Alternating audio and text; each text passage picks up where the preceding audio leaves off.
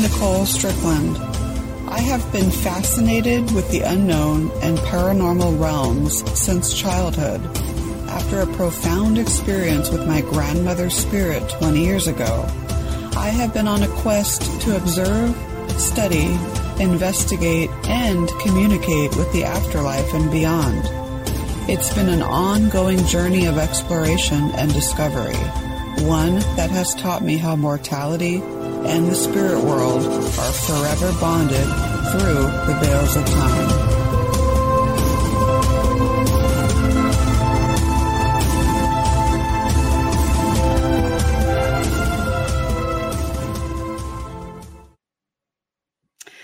Good evening, everyone, on this fabulous Thursday night, June second. We have a fantastic guest planned for tonight. Before I bring her in, just a recap of the show right before me. Of course, I'm coming to you on W L T K D B dot com. Totally forgot to say that. My apologies. Anyway, so the show before me, Realm of Darkness, hosted by uh, Rini Rodriguez and Ashley Moreno, had Jody Plachey on, author of Why Gary Why?, based on his life story. Uh, he was trained in as a sexual assault counselor, and he took his knowledge and understanding of all of that and his experiences and wrote that and wrote a fascinating book. So Why Gary Why? And you can get that on Amazon. If you missed that show before uh, this show, you can, of course, uh, find it on the archives. So anywhere, uh, W L T K D B's uh, Podbean page, or pretty much anywhere you can find audio uh, archives on the audio listening platforms. Okay.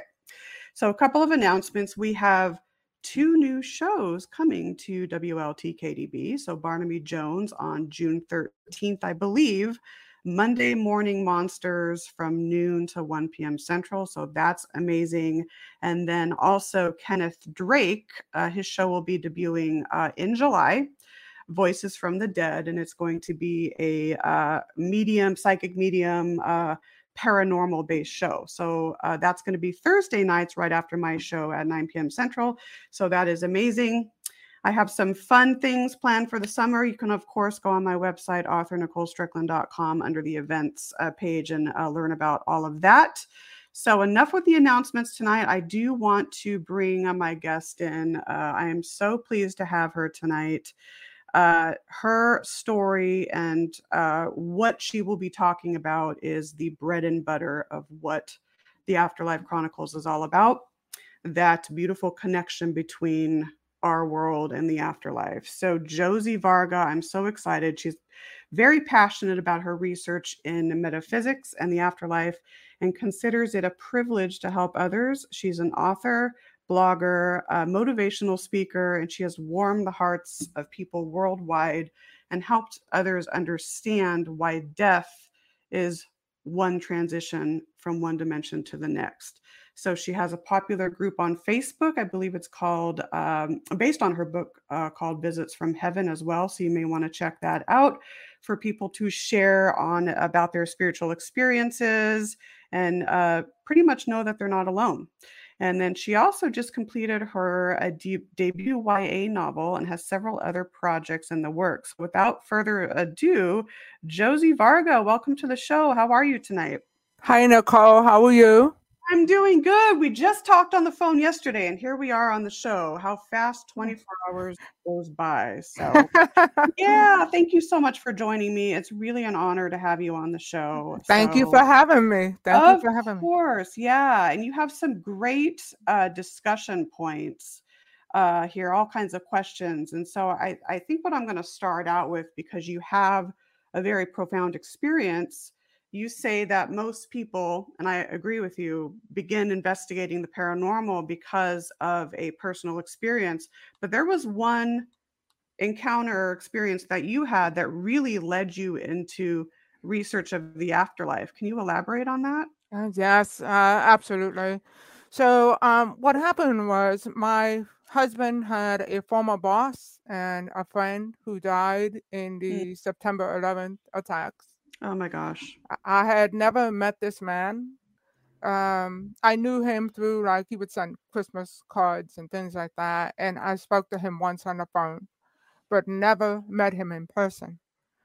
So in two thousand three, I was in the midst of uh, promoting my book. Uh, my book, Footprints in the Sand, was about to come out.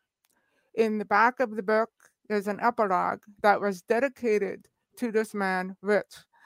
My husband at the very end said to me, you know, honey, uh, Rich had sent an email to his friends and coworkers uh, about two years before he died about the death of his father. And, and Nicole, he basically talked about the importance of life and how each wasted minute was a crime and things like right. that. And, right. and, I, and I agree with him, and I put something about Rich in the back of the book. So on this particular night in two thousand three, I had this vivid lucid dream mm. and literally felt myself moving. I walked down this hallway. I come to this door. I see this door on the right, walk in the door, and there are desks and there are windows everywhere. And all of a sudden, I see my husband's friend. Now, remember, I, I never met him. Wow. Okay? So all of a sudden, I see my husband's friend. I look up and he says to me, telepathically, mind-to-mind communication. Right. He says, Josie, thank you for mentioning me in your book. Oh, my goodness. So I said, and Nicole, I don't know why, why I said this, but I said, Rich, you have to prove to me that this is really you. Of course. Okay. With that, he kind of, like, the look on his face was kind of like a smirk, like, uh, okay. And he and he walked over to a desk and he picked up one. It was like a flip phone. And he opened the flip phone and there was a picture of him, his wife, and his son. He showed me the picture, Nicole, and he said, Boston is okay. Oh, Boston, my God. Boston is okay. So I had no idea what Boston is okay meant. However, intuitively, I understood that this was a message I had to get to his wife. Right. The next thing I remember, I I can only describe it as a window, kind of like going through a window. And it seemed like I was out on the street. And I looked up and I see Rich. And he's standing behind his wife and his son. And it kind of pushes me forward. Okay, with his hands, kind of pushes me forward. And it's like, okay, Josie, go ahead, give her the message. And with that, I woke up in a sitting position, panting and out of breath. I felt like something hit me in my chest. Was I scared? Absolutely. oh, I, I, of course. Yeah, I, I didn't know what to make of what happened. So I jumped out of bed. I don't know why, but I my kids were toddlers at the time. I checked on my daughters, and I called my husband. I told him what happened, and how do you think he reacted? He said, are you kidding me? You want me to call Rich's wife, who is grieving the loss of her husband, and you want me to tell her Boston is okay? This is ridiculous. I'm not doing it, you know, et cetera, et cetera. but, but I knew, I knew. that what I experienced was real. It was so real. I mean, it's beyond words. I can't even describe how real it was. Okay? Yeah, yeah, so, absolutely. So, so we ended up compromising, and I wrote an email to my husband describing what happened. He forwarded the email to Richard's wife's sister because they both work in investment banking. They knew each other. And he basically said, you know, listen, my wife had this dream, you know, I don't know, do what you want with it, you know, that kind of thing. And he told me the minute he hit send, he regretted it. Because he was like, oh my God, oh my God, I shouldn't have done that. She's going to think I'm nuts. Oh. But, but I but I was happy because I knew I did what I was supposed to do. Uh, exactly. So as long as you're comfortable with it. Absolutely. Yeah. So fast forward two weeks. We didn't hear anything. Fast forward two weeks, we're on vacation, and my husband gets a message on his BlackBerry from Richard's sister-in-law, and she basically says, I don't know how Josie knew this, you know, did she know anything about Boston? And John's reading it, and she said her sister was considering moving to Boston because she had a brother in Boston, but she felt guilty about selling her home. Okay. What? Oh so, my gosh. You know when somebody reads something, Nicole, you don't quite get it? Yes. So he yes. reads that. He reads it, and I'm like, what? Then he reads it again, and we both went, oh. And that I said, aha moment, that yeah, aha yeah. epiphany. Yes. Yeah, that aha moment. Exactly. Yeah. And I was shocked, totally shocked, because, okay, now I realize that a man that I never, ever met, who is deceased, came to me with a message for his wife, and that message was not validated. So my life was turned upside down, and it hasn't been the same since. And after that, to be honest with you, I was kind of afraid to talk about it. Um, I was afraid to tell people what happened. And I was having a conversation with my sister-in-law one day, and she said to me, Josie, don't you realize that you've been given a gift? And when right. she, you know, and when she said that to me, I was like, oh my God, she's right. I was given a gift, and I need to do something about this. I need to, you know, help the bereaved. So I started investigating the phenomena. Um, really not, not with the intent at first to write a book, but with the intent of knowing that I wasn't the only one, that there's, there has to be other stories out there. And oh my God, did I find other stories? And I, mean, a, I bet a flood of them came a, in for you. A flood of them. I mean, yes. the, it is. This is a, a phenomenon that you don't think happens, but it does. And it was, it was worldwide. I mean, I interviewed people around the world. So then I decided, okay, you know, um, I wrote Visits from Heaven. But had it not been for the first book, had it not been for Footprints in the Sand, where I talked about, you know, my life and all the things that I've been through, that never would have happened.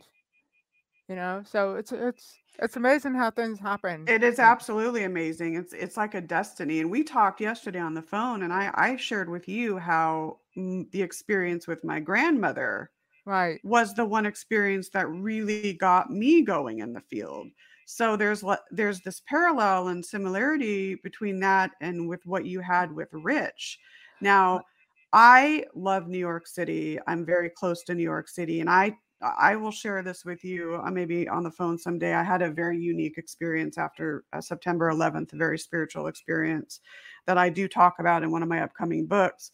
But uh, one question I have: when Rich came to you, did anyone was he with anyone else maybe that could have also been affected by the nine eleven attacks, or what did he just come by himself? It, He was by himself. He didn't appear to be with anyone, you know. And what's interesting is when he came to me, I said to my husband, "Did did he wear glasses?" And he said to me, "Why?" I said, "Because I remember him wearing glasses." And we went and we searched uh, pictures online. There was like a memorial to him online, and lo and behold, in the picture, he's holding these glasses that I saw him wearing.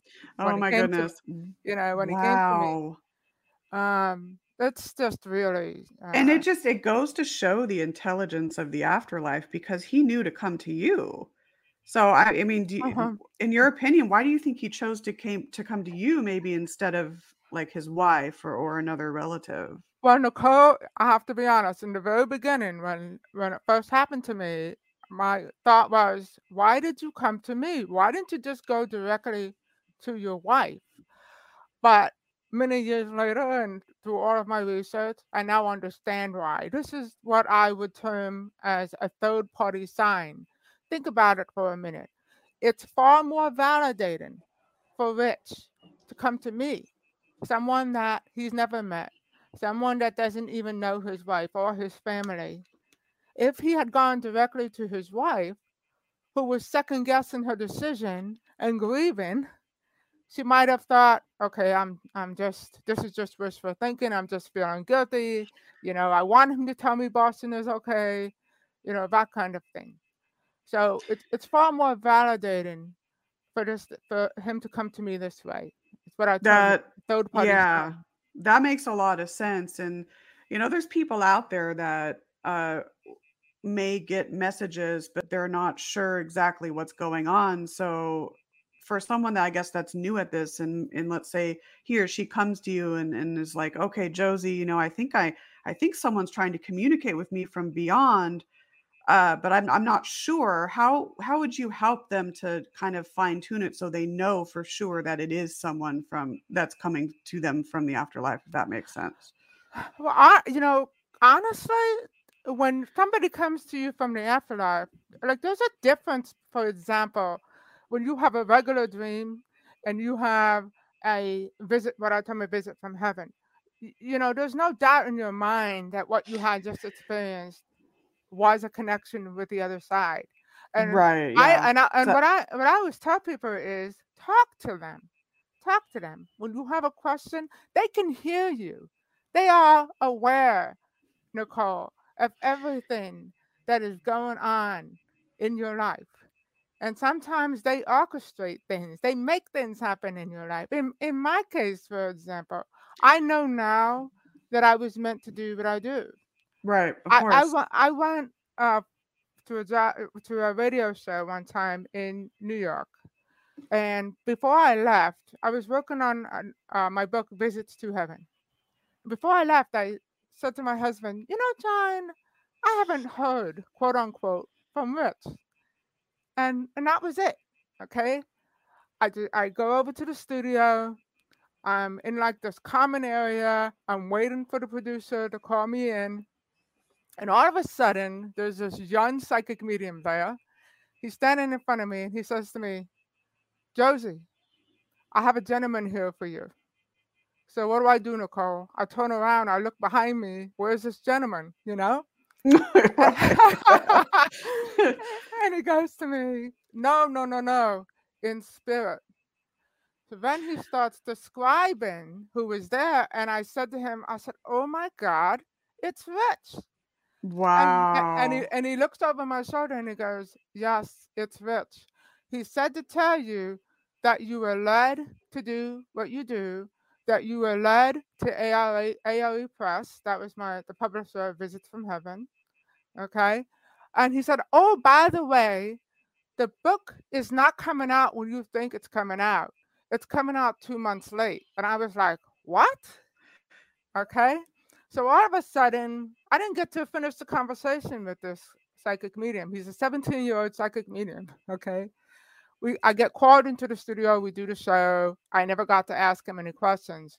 Well, two weeks later, I get a phone call from A O E Press. The book was not coming out in December as planned. The book was not coming out in February. So you can't make this that, up.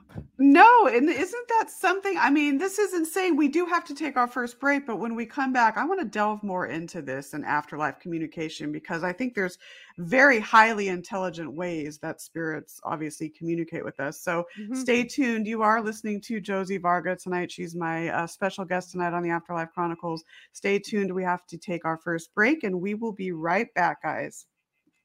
Wow.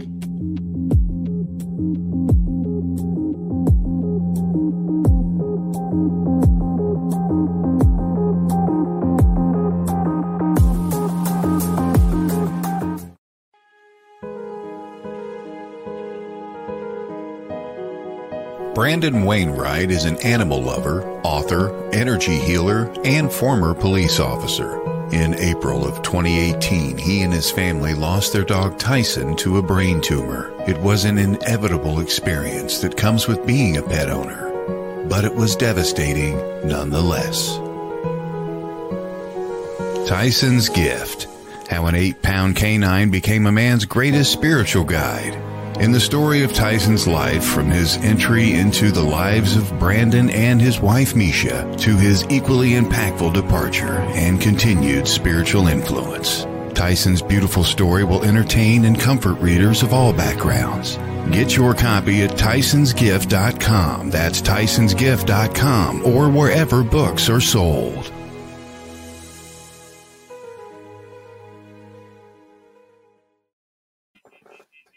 twenty-one minutes past the hour, you're tuning back into the Afterlife Chronicles here on the W L T K D B network, W L T K D B dot com, of course. My guest tonight is Josie Varga, and of course, before the break, uh, she was sharing a very profound, so if you've missed the first part, it'll be archived for you. She was sharing a very profound experience that actually catapulted her into the research that she does today. Uh, I still have goosebumps all over me, just very inspiring uh, encounter there. So, and we've been talking about how spirits communicate with us and in and, and the whole uh, afterlife communication with the living. So let's, let's uh, touch on that a little bit more. In your experiences, Josie, in your research, do you find that spirits prefer a certain method of communication, or like, is it, do you think it's more telepathic, or are there other, does it vary? Do you think it varies bet- between well, spirit and, and, and the living, if that makes well, sense? Well, I can tell you that the most common form of communication is dream contact. And the, yeah. yeah, and the reason for that is it's easy for them to communicate with us, especially when we're in the twilight state, which is before we, you know, we're not totally sleeping and we're not awake. So they, right. it's easy for them to communicate with us during the twilight state. But there's all different types of visits from heaven. You know, uh, I mean, we touched on telepathic communication. And I told you yesterday when we spoke on the phone that I'm actually hearing impaired, yet I'm clairaudient. That's I, amazing. I can hear spirit, and when I hear spirit, there is no impairment. You know, I can hear it so clearly. That's remarkable. The, that is truly remarkable. Yeah, and then we have physical signs, you know, which includes, uh, you know, butterflies and pennies and dragonflies. Um, let's see, there's uh, smell, you know, let's say, Like my grandmother, my grandmother had, a, she wore this perfume, a very distinct perfume. So did and mine. I, really? Estee Lauder. Estee Lauder, the old Estee Lauder. I don't even know what my grandmother's perfume was called. I just, I just knew the scent of it. But there were many times when I, you know, I smell that. Uh, touch and, touch and sensation. How many times, this is very common, how many times have you stood somewhere and sensed the presence of somebody behind you? And turn no, around. All the, yeah, all the time, countless times. Countless times. Um, you know, auditory, like for instance, music. Uh, you know, you turn on the radio and it's your your wedding song or, or something like that. Uh, photographic signs, you see orbs in pictures. And then I I mentioned third-party signs. And then there's also, I wrote a book about divine interventions. That's another thing. Divine interventions, uh, sightings, uh, you know, you might see apparitions. I saw, this happened to me once, okay? I was literally at my grandmother's funeral, sobbing. She was a second mother to me, okay? I, I, ne- I never forget this. And all of a sudden, I look up and I see my godmother at the foot of her coffin, just looking at me. I've never... Never forget that. And, it, and I stared, I was staring at her, and then I had to go up to do the uh, eulogy. I promised her that I would do that, you know, and I didn't know how I was going to make it through, but I went up there, did the eulogy, felt her presence, and I, when, you know, sometimes when you take your eyes away from them, you don't see it anymore, and that's exactly what happened. But that that was really amazing. I could clearly see my grandmother at the foot of her coffin. So, like I said, the, those are all the different types of signs, and I'm hope I'm I'm hope I'm not forget forgetting any. No, those are all like the profound ones, because I I've had with you know with my deceased cats the butterflies. Uh, you know with with my my cat Kaylee, who died in or Pat I should say transitioned in December. Mm-hmm. Those uh, telepathic dreams, I had about five of them in like a two week period in that twilight sleep state. So I mm-hmm. get that, you know, our inhibitions are, are lower during that time, and it's easy for, for energies to come through.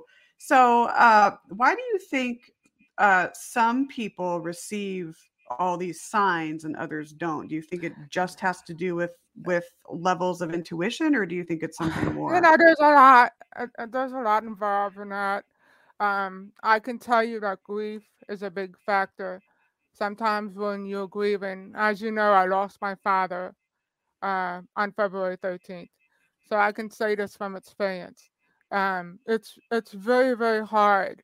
Uh, you know, it's almost like you kind of put it, you don't intend to, you don't want to, but the grief kind of puts a wall there, and it's harder for them to get through to us. And sometimes that's a good point. That's a very good point. You know, and sometimes with that grief, uh, we don't recognize the signs. You know, they could be screaming at us, and we won't. and right. We don't recognize the signs. So, you know, I think there's a lot of a lot of factors, and then there's also you have to be open to it. You have to be exactly. You have you to have be to open. Have I, have, um, I have a a sister who lost her husband. It'll be five years in September.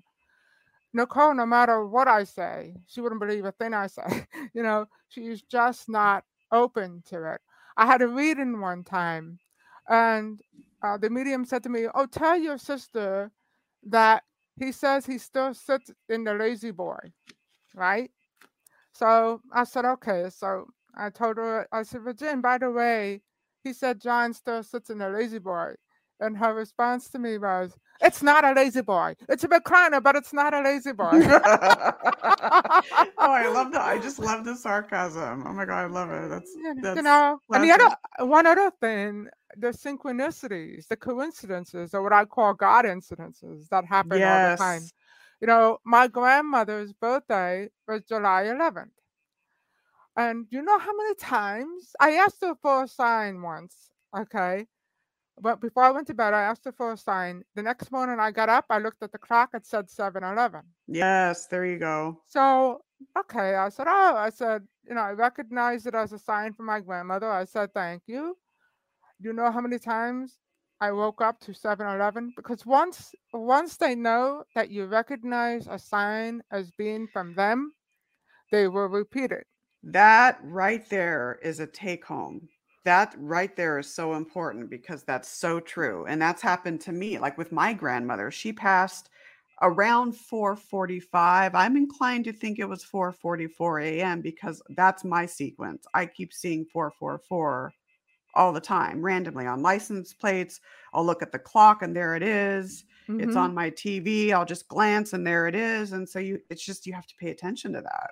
You have so. to pay. Oh, oh! I got a, I got a good story for yes, you. Yes, I, I story time. All right. So, um, after my father passed, we went over to the cemetery, and my mother was looking for a location in the mausoleum, and uh, then my mother said she didn't want anything too high, and all of a sudden, I thought of a dream my father had. My father had a dream once that he saw a statue of the Blessed Mother, and when he looked up at the Blessed Mother, the, she suddenly turned into his own mother.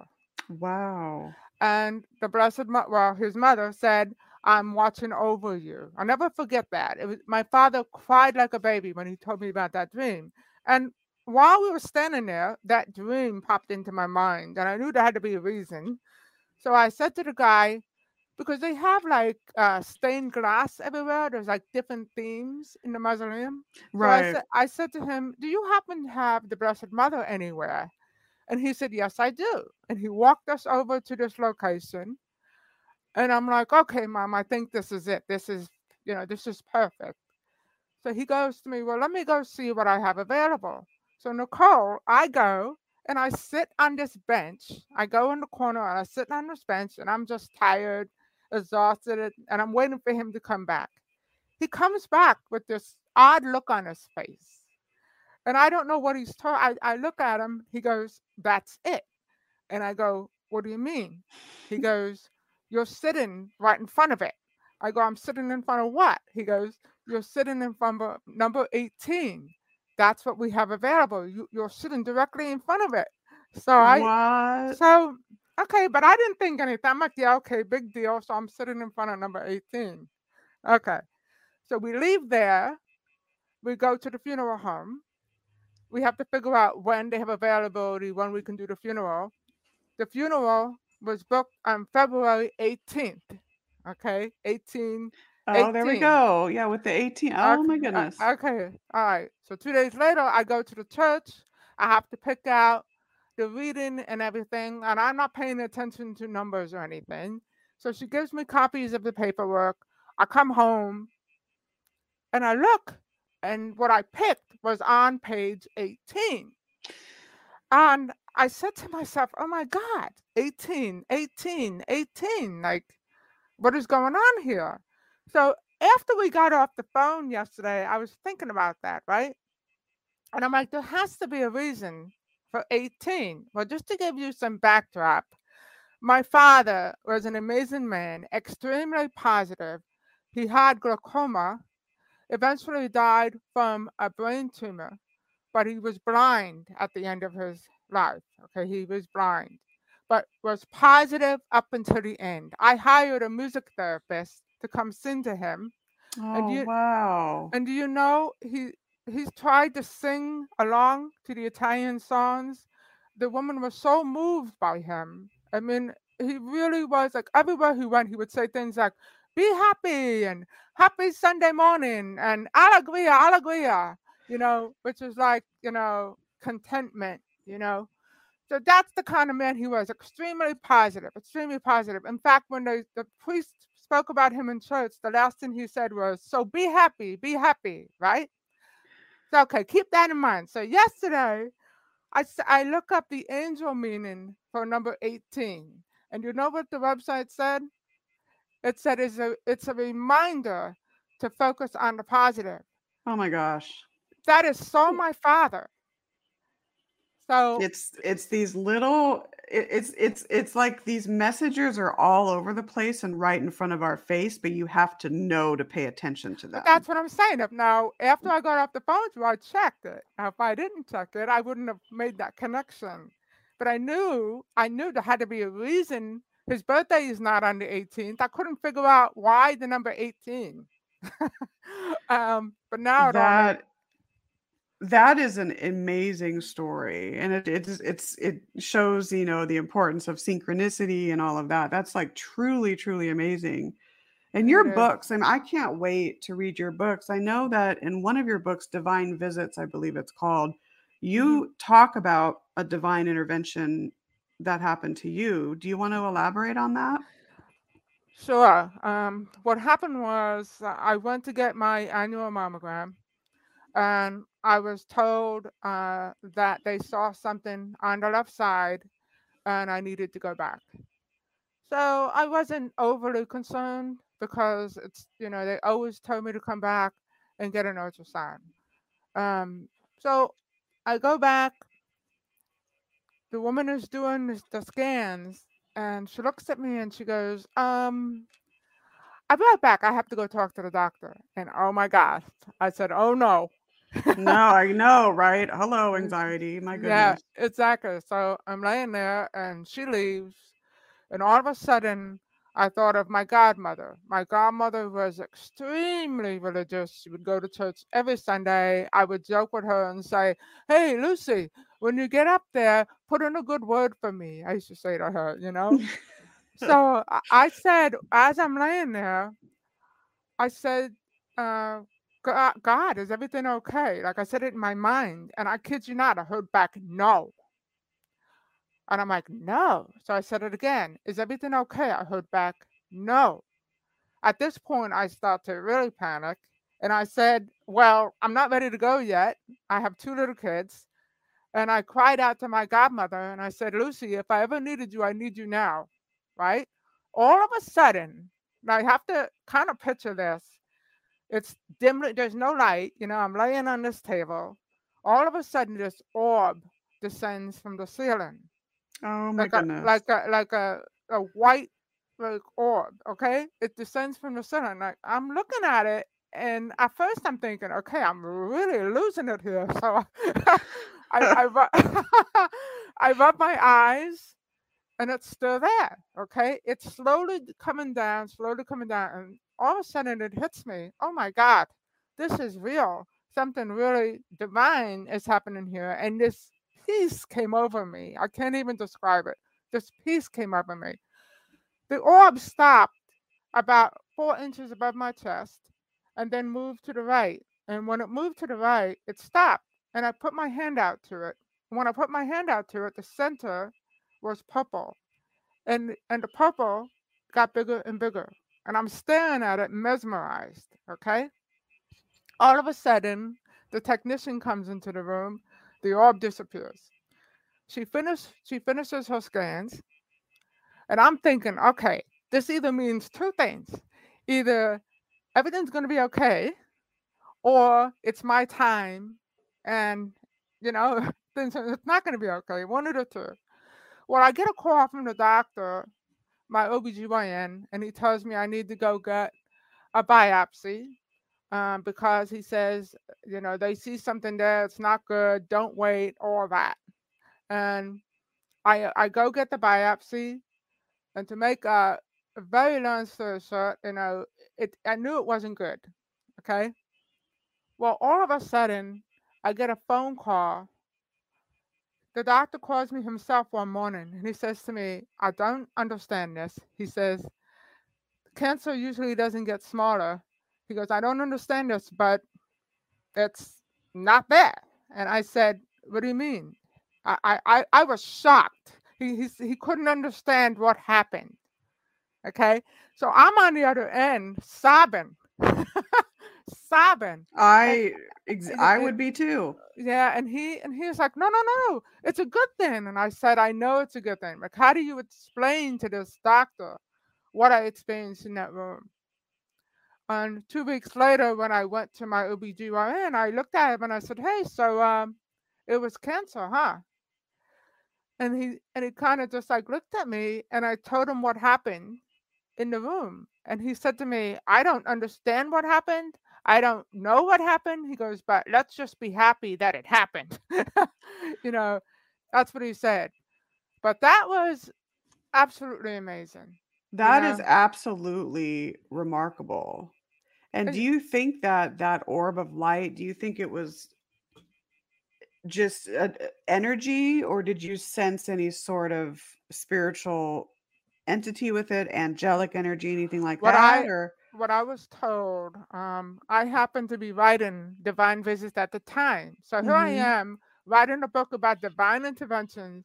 And then I'm, I'm nearing the end of this book, right? And I have a divine intervention of my own. Like I, I could not believe it. Amazing. So, so I had interviewed uh, this medium, and we were talking, and she said to me, often spirit energy will manifest as a ball of light. And when she said that to me, I said, oh my God. Mm-hmm. And, I, and, I, and I called her up and I told her what happened to me. And she told me, she said, Josie, when you cried out to your godmother, she manifested for you. And so she said that they, it was my godmother, that, that orb. And that that would make sense, you know, especially if you feel it. It's it's interesting regarding orbs of light. And I, I share this story in one of my upcoming books as well. I've talked about it, I think, a couple times on radio. One of my friend's sons choked on food and, and sadly became brain dead, so to speak. And so he was in the I C U oh.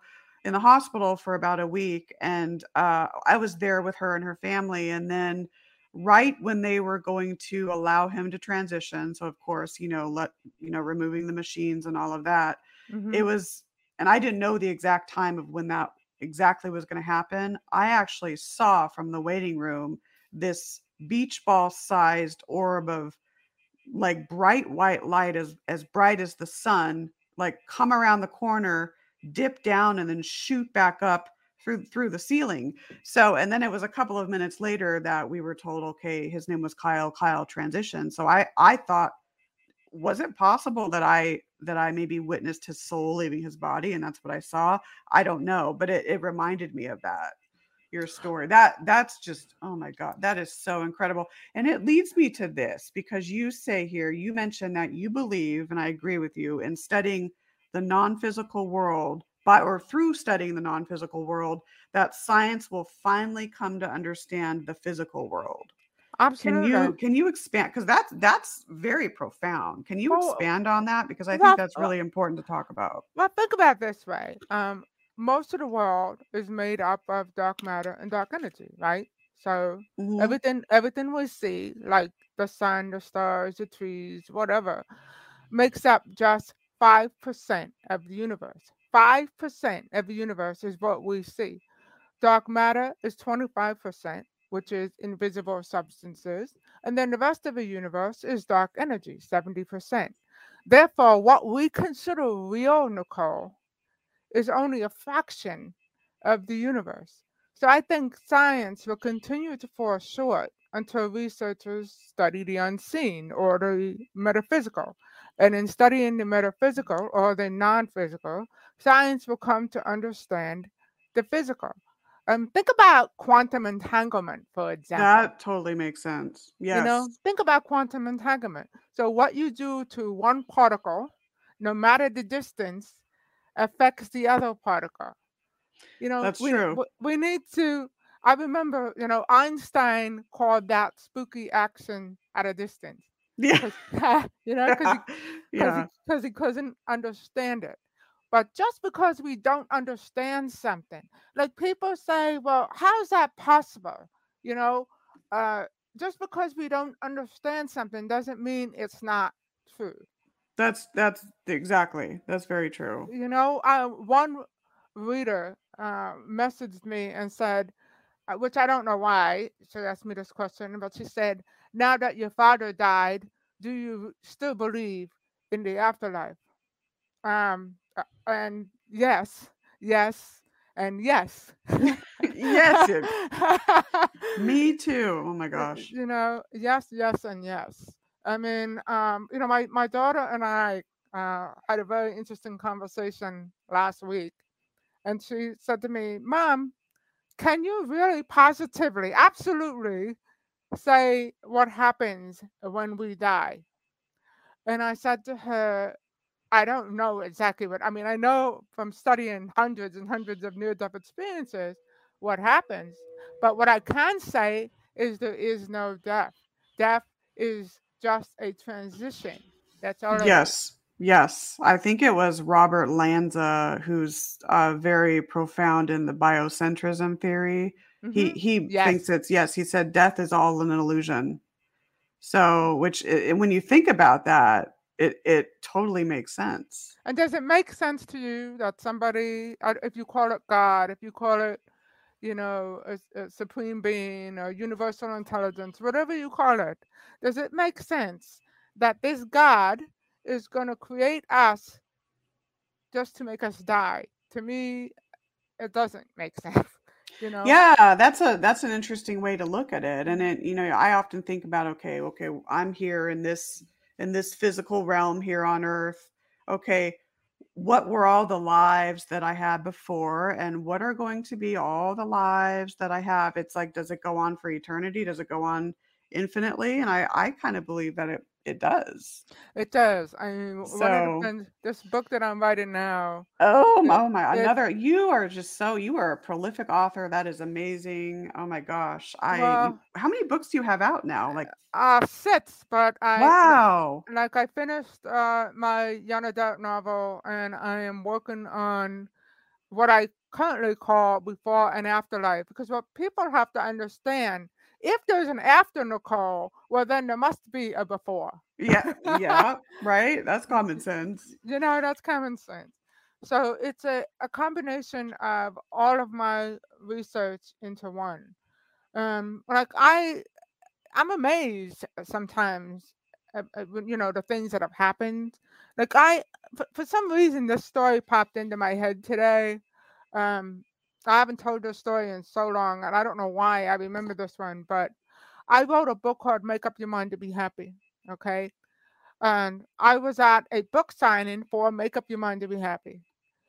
And I'm sitting there, and all of a sudden, this woman walks up to me holding Visits from Heaven in her hand. Wow. So she walks up to me, and she says, um, I need to tell you something. And I said, what? She said, Uh, I threw a copy of the local paper out, and this morning I woke up, and for some reason, something, someone was telling me to go back into that garbage and get the paper. She said, and I didn't know why, but I went into the garbage, I took out the paper, opened it up, and opened it up right to the article about you and this book signing. She said, So I went right in the house. I grabbed my copy of Visits from Heaven, and I came over here. Now, there's a backstory to this, okay? So I asked, I sensed a sadness about her. I asked her what was wrong. She said that her son committed suicide. Oh, no. I, I asked her, um, and I'll tell you why, but I, I asked her when it happened, and she said two thousand eight, and my mouth literally dropped. A few days before the book signing, I was working at my desk, and I have like an L-shaped desk. So my monitor is on the right, and my desk is in front of me on the left. And I'm working, and all of a sudden, I'm looking at I'm looking at my monitor, and all of a sudden, I hear something drop on my left. I turn, and I see a shiny penny. And I oh, said, to my, and I and wow. I said, to my, and I said to myself, "What the heck?" So I couldn't see the date. My eyes are absolutely terrible. Okay, couldn't see the date on this penny. So I put it in my pocket. I said, "Oh, you know, I'll zoom in on it later." Well, I forgot about it. I was going to ask my daughter. I put my jacket that I was wearing in the wash. The morning of the book signing, I took this out of the dryer, and out fell the penny. So I grabbed the penny, and I said to my daughter, "Erica, what's the date on this penny?" And she says, two thousand eight. I knew you were going to say that. So, so I went, two thousand eight. I don't know what this means, but it has to mean something. And I put it in my jewelry box. I have like a little jewelry box where I yeah anytime, right. yeah. And then I go to this book signing, and here comes this woman who says she felt compelled to go back into the garbage, grab the paper, opens it up to a story about me, grabs her Visits from Heaven, comes to meet me, and then she tells me her son committed suicide in two thousand eight. I. I was that dumbfounded. Is just, that's, I mean, uh, phenomenal in this. I mean, it's not phenomenal. It's tragic, you know, about the suicide, but just all that synchronicity and all that connection. It, it's just, you just have to know to pay attention to it. But, you know, think about it though. There was a lot of things that had to happen to make that work. So, you know, they have, you know what I often say, put, put it this way. Sometimes they are of more help to us when they're on the other side, because they can make things happen. That yeah. is a good point. That's a very good point. I want you to hold that thought, because uh, we need to take our second break. I just looked at, looked at the time. I'm like, woo, it's time for a second break. So hold that thought. I want to touch on that because I was going to ask you about that anyways. So you're tuning into the Afterlife Chronicles tonight with special guest Josie Varga. Stay tuned. We will be right back.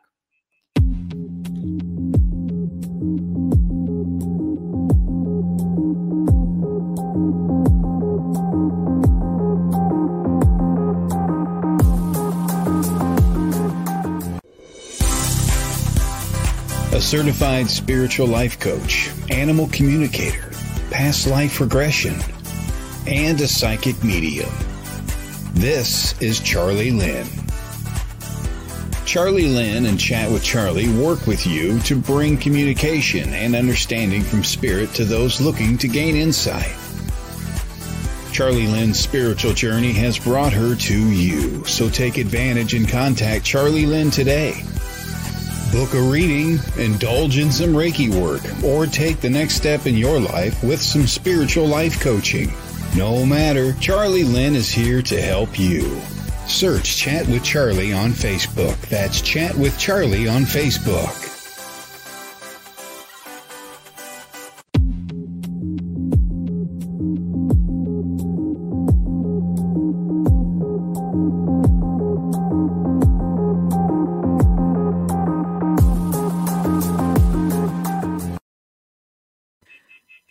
It's past the hour. We're getting close to the end of the hour here on the Afterlife Chronicles. If you missed the first part, don't worry. It will be archived for you. Tonight's guest, of course, is Josie Varga. We have been talking about her journey in afterlife research, afterlife uh, experiences, uh, everything on spirit communication, uh, the beauty and how the afterlife and spirits communicate with us here on the mortal realm.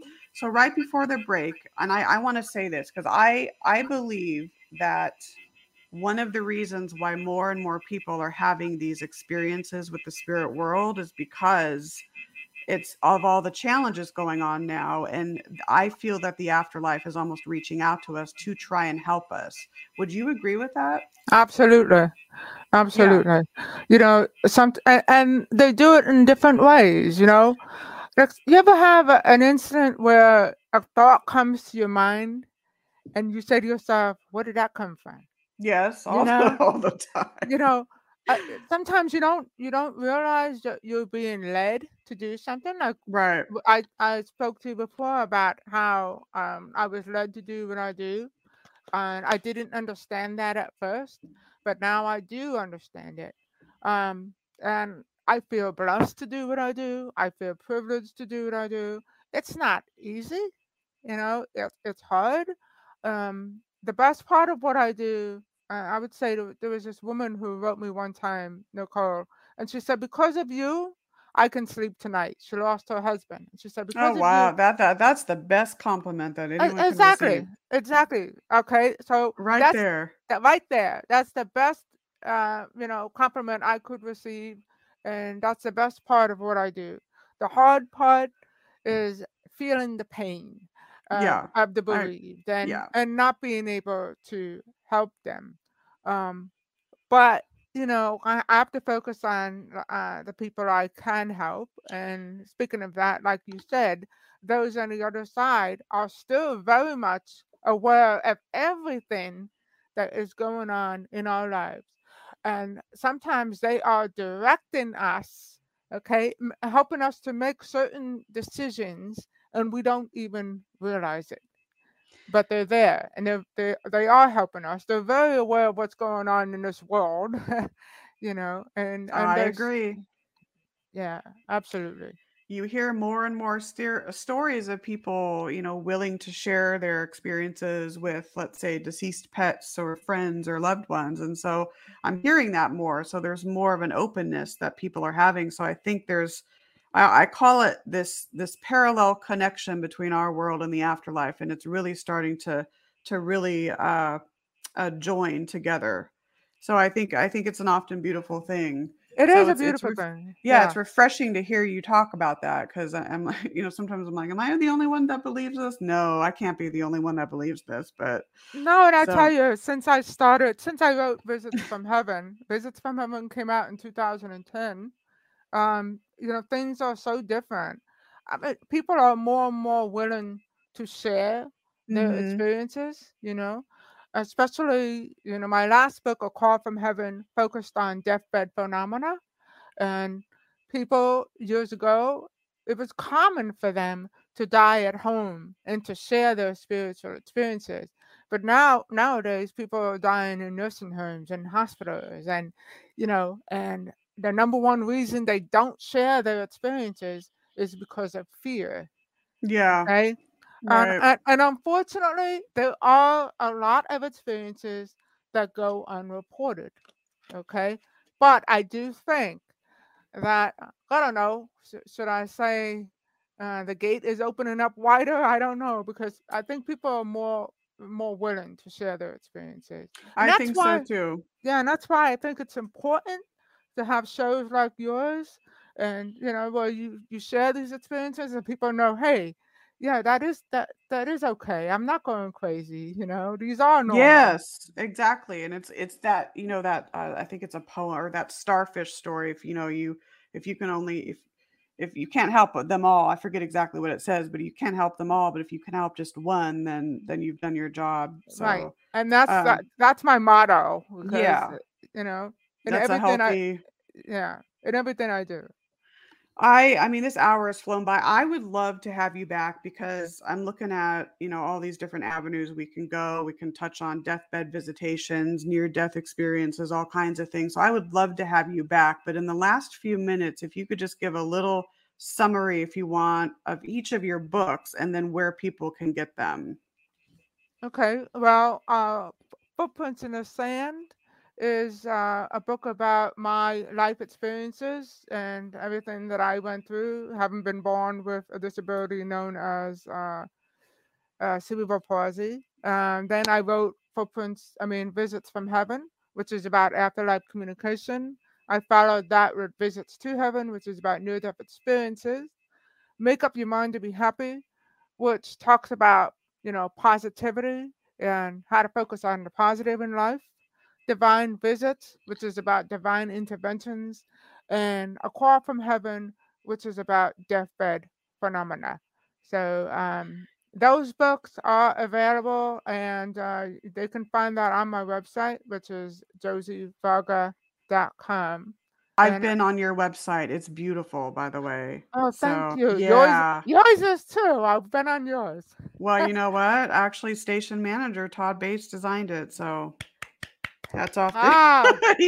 Yeah, he did it. So that's his vision. So yeah, no, I like it too. It's it's yeah, streamlined it's and new and really cool. This this has been such an enlightening hour. I mean, there's so many more. I mean, we could probably have like ten more shows and still have things to talk about. But yeah, call just, me anytime. I, yeah, amazing inspiration and inspirational things. I think we share a lot of the same viewpoints and have had some very similar experiences. So I can't wait to talk to you more. And then, of course, we uh, share a mutual friendship with uh, Gary and uh, Gary. I was going to forget his name for a second. Hello, Gary Manson, Suzanne Mitchell, which I haven't yet met in person. But I know Gary one day is like, okay, got to get you, Josie Varga, and Joey and Tanya Medea, and we're all going to just have a just fun shindig. I'm like, yes, there you go. It's going to happen one of these days. So thank you so much for coming on. I'd like oh, to book you, you again. So thank we'll you. we'll do that again. Uh, that was Josie Varga. If you missed, uh, obviously, the uh, show, it'll be archived for you. Her website is Josie Varga dot com. And then, of course, she's also on uh, social media as well. Fantastic, inspirational show. Uh, uh, hi, Katie. Nice to see you. She said, thank you, Josie and Nicole. So uh, gl glad you tuned in. Glad you enjoyed it. Nice to see you there.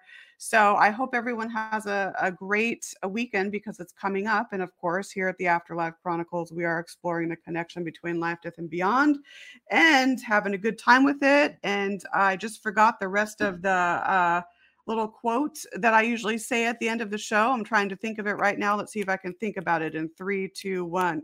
I think it's, it goes something like this. We're bridging the connection between our world and the afterlife one experience at a time. See, I did not forget it after all. Anyways, uh, have a good night, folks, and we will see you next week. Good night.